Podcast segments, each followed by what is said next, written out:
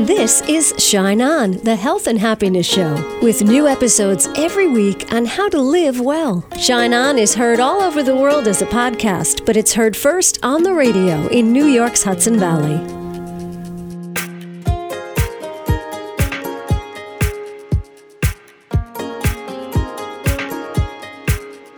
Hi, it's Casey. Thank you so much for tuning in to Shine On. Today, we're going to talk about time. I so appreciate your time and I thank you for sharing it with me because really, time is all we got and you want to spend it wisely, right? So, what would you do if you had more time? Would you take a bubble bath, walk in the woods? Would you learn to crochet, spend time by the water? If you're the type of person who always feels rushed, if you feel like there's not enough time, if too often things get hectic and out of control for you, you might want to pick up the book Tranquility by Tuesday Nine Ways to Calm the Chaos and Make Time for What Matters. We're going to talk to the author Laura Vanderkam, and our hope is that you spend some time thinking about what really matters to you and why you're not making time for it. And Laura Vanderkam, what is your wish today? Well, I just want people to spend the limited time we have on things that matter to them, right? We all only have 24 hours in a day, 168 hours in a week. Time keeps passing no matter what we do. So why not make sure that we're spending more time on what matters and less on what doesn't? So you did some research, a diary study. Tell us about that. For Tranquility by Tuesday, I had 150 people try out my nine favorite time management rules over nine weeks. So each week they would learn a rule, they would answer questions about how they plan to use it in their lives. I would check back a week later on how it went. I could measure them on various dimensions over the course of the study, and I'm happy to report that when people did follow these nine time management rules over nine weeks, their time satisfaction levels rose significantly. They really did feel better about life when they were more mindful about their time. And is that what happens when we use our time well? We feel better about life? Is that the end game that we're looking for? I really think it is, right? Because, you know, life doesn't need to be this never ending to do list. I mean, I'm sure, you know, people listening to this, they get what they need to get done. You know, they meet their deadlines at work, they get their families where they need to go. But often life can feel like something of a slog. I think we really need to have things that we are looking forward to. I think we need to have adventures in our lives. We have to have time just for us. We need to have hobbies and friends we find energizing. It's it's not just about making it through the to-do list. It's about actually enjoying whatever time we have here. And so that's what these rules are generally aimed at doing. You want to give me a couple? Well, sure. I mean, the first one, and there's a reason this was the first one, is to give yourself a bedtime. And the reason this is the first rule is I think so many people are walking around. Maybe they're getting enough sleep over the course of the week, but they're sleep deprived at the beginning of the week and then they're crashing on weekends to make it up it feels so much better to get the amount of sleep you need every single night. And since most adults can't really move what time they wake up in the morning for work or family responsibilities, the variable that can move is the time we go to bed the night before. So, you know, figure out what time you need to wake up, figure out how much sleep you need, count back that amount. This is just a math problem, not a question of what kind of person you are or anything like that. But, you know, that is your bedtime. And then set an alarm for 30 minutes before you need to be in bed so you can wind down. And when you do this, when the people in my study did this consistently, their energy levels rose significantly. A much higher proportion of people said they were getting enough sleep, they were able to handle their responsibilities. And when you feel more rested, everything is easier. You know, even when tough stuff happens, we are better able to deal with it. It's my favorite rule, Laura Vanderkam, of Tranquility by Tuesday. I'm a sleep junkie. I'm going to tell you, last Sunday night I went to bed at 5:30. if you need to do it, that's what you got to do, right? And so you got to get what sleep you need, and sometimes your body is telling you that. So I don't care. I'm going to bed. It's still light out, but but but you feel so much better the next day. Like you can do anything. You get your exercise in. You get all that good stuff in when you get enough sleep. It's so so so so crucial. Um, okay, give me a couple more. So another rule that you know it, it sounds simple, but it is really life changing when you do it is to move by 3 p.m. So get 10 minutes of physical activity in the first half of every single day. And, you know, sometimes people have regular exercise routines, and that's great, but most people don't do something every day. But if we want to boost our mood and energy levels, going for just a short walk, it is one of the most reliable mood and energy boosters out there. You know, people in mid afternoon start reaching for coffee or candy bars or cigarettes in order to wake themselves up. And it's like, well, there's another solution. And it doesn't have any downsides. I promise if you go for a quick walk, you will feel better afterwards. When people did this in my study, you know, did this consistently, their their energy levels rose significantly. And people would tell me, you know, I thought everything would fall apart if I left my desk for 10 minutes, but guess what? It didn't and I was able to focus for the next two hours after I got back. I got so much more done, and I felt happier about it too. So, you know, it's a very simple rule, just like giving yourself a bedtime, but when people actually do it, their lives change. Absolutely. It seems like it's minor and insignificant, and that's the thing with the little things that are so easy to do, they're also easy not to do you say, oh, I'll do that tomorrow. I'll do that 10 minute movement thing tomorrow. But if you do it every day, I find my body craves it. Now it's like, yeah, bring on the exercise. You know, like it's just such an endorphin uh, lifter. Okay, give me another. Well, one of my favorites, I mean, I'm not really allowed to have a favorite rule, but I guess this is probably the rule the other rules would be jealous of, is to have one big adventure and one little adventure each week.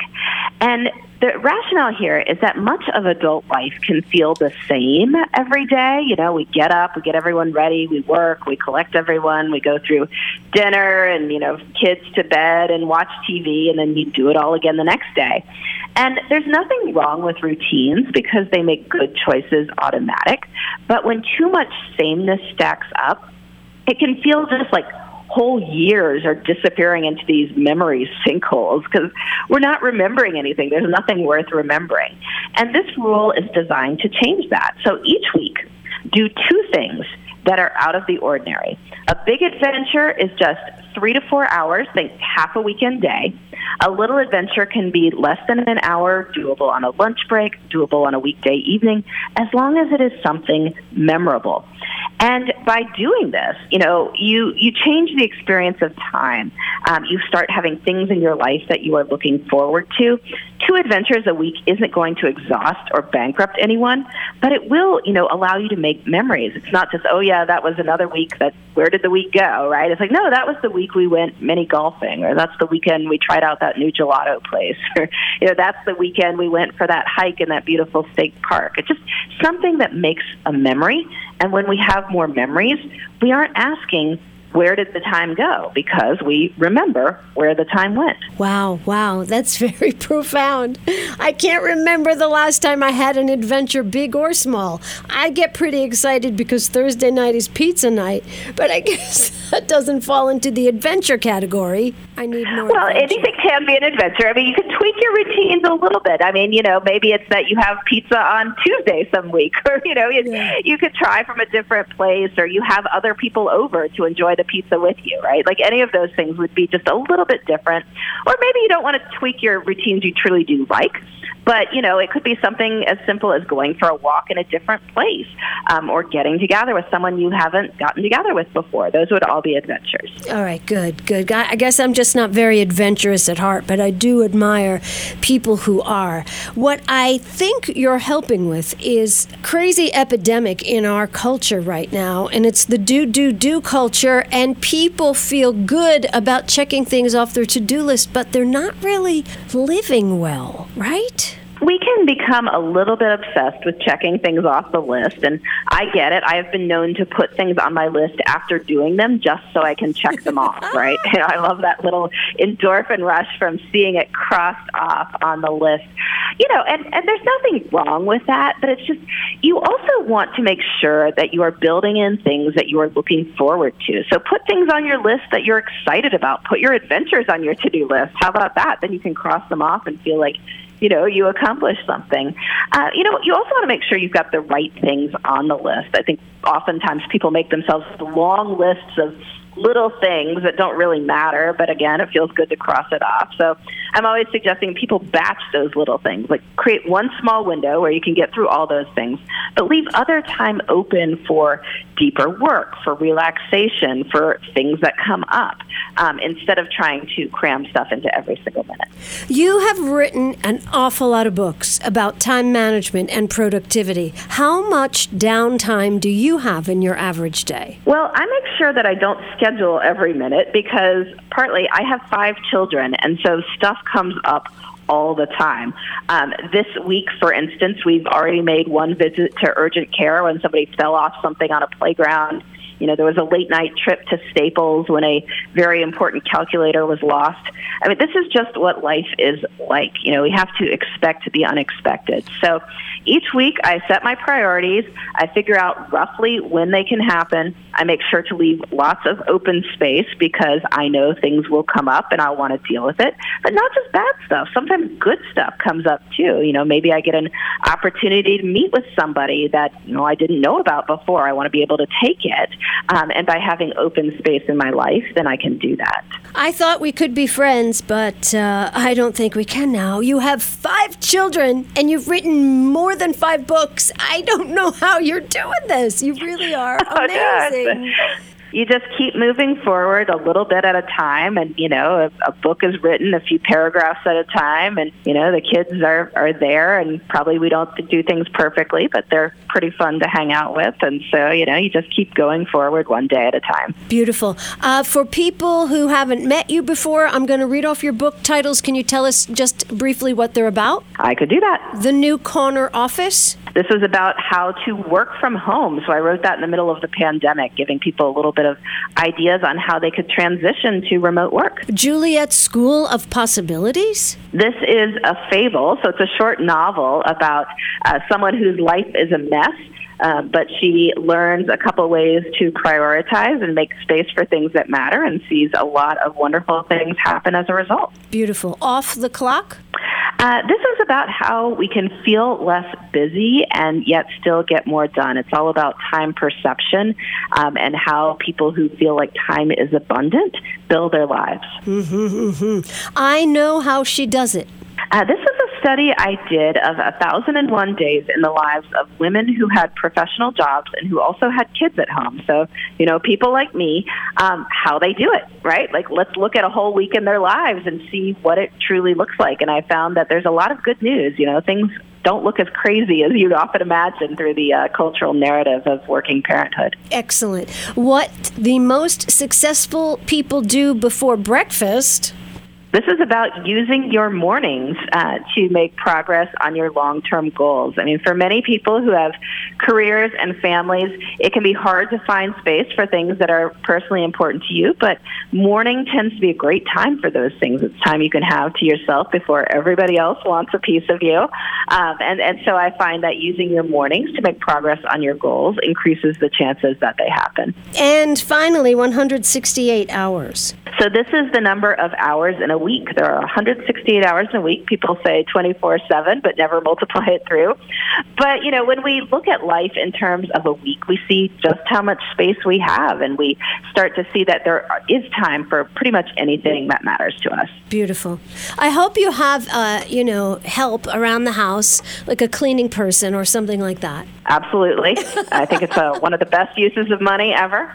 Right, because we need you to write more books and keep us informed. Laura Vanderkam, I've enjoyed this very much. Where can we go for more? Uh, you can come visit my website, which is lauravanderkam.com, just my name, and you can find out about all my books, my podcasts, everything else there. I'd love to have some listeners come join me. Laura Vanderkam. She's written a lot of books about time management. Tranquility by Tuesday is her latest. Nine ways to calm the chaos and make time for what matters. And also in her book, I love her three times a week habit too. It really takes a lot of pressure off. I might have mentioned that I started in October running, jogging, exercising uh, frequently. I was doing a 50 miles for the month of October challenge for the Red Cross. I think I came pretty darn close to 50 miles, but it was a lot to squeeze in to my day. So now my goal is 25 miles a month for me. 25 to 30 miles a month, and I can work that in three times a week, couple of miles at a time. Some days I just do one mile. Take the pressure off. I'll make it up later. Saying you're going to do something three days a week makes you look at time more reasonably, I guess. You don't put the pressure off, you're a little bit more compassionate with yourself. And if it helps you, you might want to make a time diary. At the end of the day, write down in your phone how much time you spent doing things. You know, I've said this before. People often approach me with the line, You're so busy. But, and not to throw myself in some sort of a lofty group, but you don't have to be busy to be effective and efficient. And I am rarely busy, although I do a lot of things. I remember going back, oh gosh, it's probably five, six years ago now. You know, we all know our limits. We know our limits, we push through them. I'm going back about six years ago when my husband called and I was leaving work around noontime and he says, Hey, can you bring me a coffee? Was a nice, beautiful day. He's like, Can you bring me an iced coffee from Dunkin'? And I just knew I had done enough that day. You know, get up early in the morning, do the radio show, do some interviews, um, probably did some errands, you know, went to the bank or whatever. And I knew my energy and my focus was being pushed to go out of my way, to go to the Dunkin', drive to his job site, and give him a coffee. But I thought, be a nice person. Casey, do this. And I did it a little bit begrudgingly. I went to the Dunkin', I got him his iced coffee, I drove out to his job site, I gave him the coffee. I can feel my energy is sinking. To get off the job site, I put the car in reverse. May I mention a brand new lease? A brand new lease. Backed up right into a boulder, crushed one of the side panels of the car. I knew my focus was off. I knew I was pushing myself. And that day, a new rule was born in Caseyland. When I do my job, come to work, do the radio show, do the interviews afterwards, do whatever has to be done at the office. When I leave work, I can do one thing. Maybe it's, you know, stopping at the store. Maybe it's going to the post office. Maybe it's going to the bank. Maybe it's going out to lunch with friends. I cannot, and more importantly now, will not do more than one thing. I've arranged my life like whatever it is, it can wait until tomorrow. And that day, if I only had the courage to say, honey, I don't have it in me. I don't have any gas in the tank. My focus is off. My energy's low. It would be nice to bring you a coffee, but gosh, you're closer to the Dunkin' than I am. If I had said any of those things, I wouldn't have driven around for the next two years with a banged up side panel on my car. We never got it fixed because, I don't know, I guess there just was never time to get it fixed. It would be so inconvenient for me to be out without my car for a few days. So we settled it all up when I traded that lease in. So know your limits, make yourself some boundaries, and make yourself a list of what you would do if you had more time. So, of course, I did this for myself. If I had more free time, or if I had more energy to spend over my free time, I would probably spend more time in the woods. I know, that's it, that's all I got. I tend to do all the things I love to do. I tend to go to sleep earlier than anybody else I know. I tend to spend more time outside in nature than anybody I know. My chickens help me with that, and the dogs too. And because by design of my life I work early mornings, I spend more time in peace and tranquility than anybody I know because most days, three or four days a week, I am home alone with the animals and creatures from, say, noon till five. That's a lot of quiet time. And now that I've added in exercise to my day or my week, three times a week, I have the energy to do more things and the energy to enjoy my relaxation more.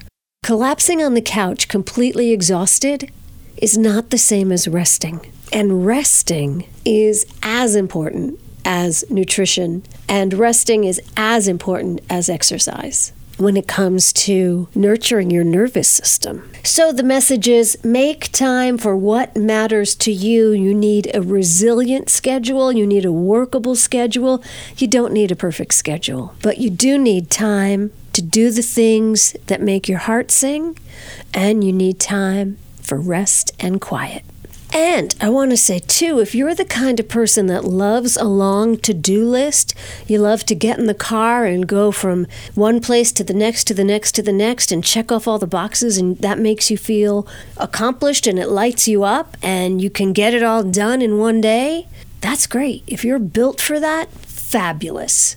In Reiki, we would say, be true to your own way of being. The message today is crafting your time so life is less hectic, more meaningful. Make time to do the things that make your heart sing. We're going to do that in February, February 17, 18, and 19. We're going to be at Mariandale Retreat Center in Ossining for the Let It Shine Women's Winter Retreat.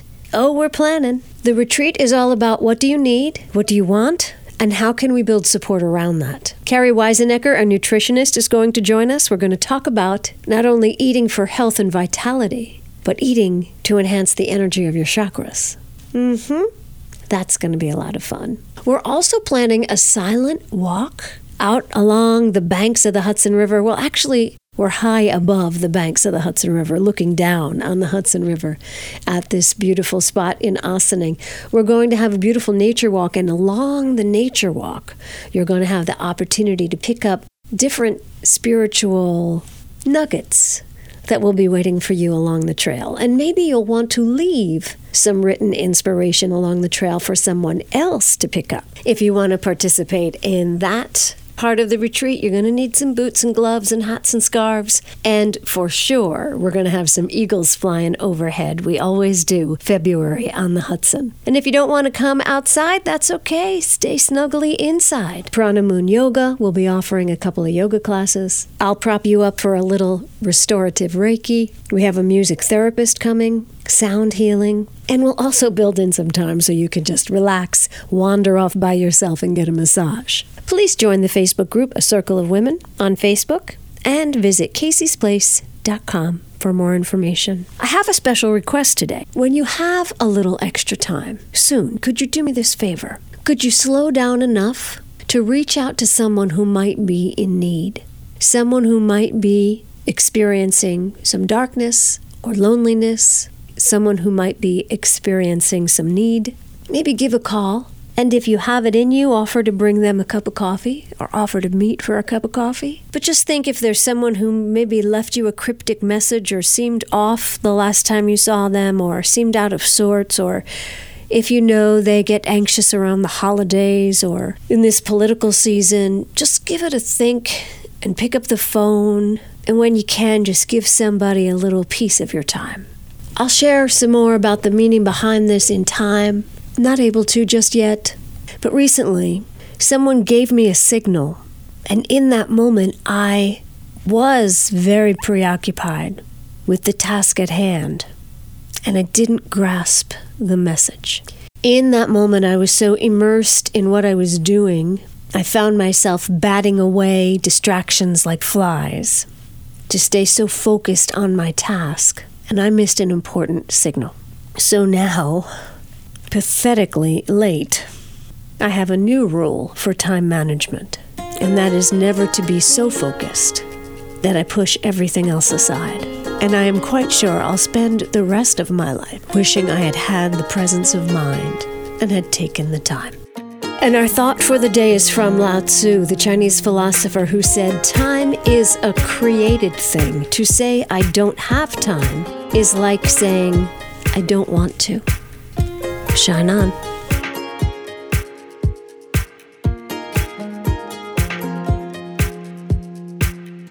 You've been listening to Shine On, the health and happiness show, with new episodes every week. It's your time to shine on.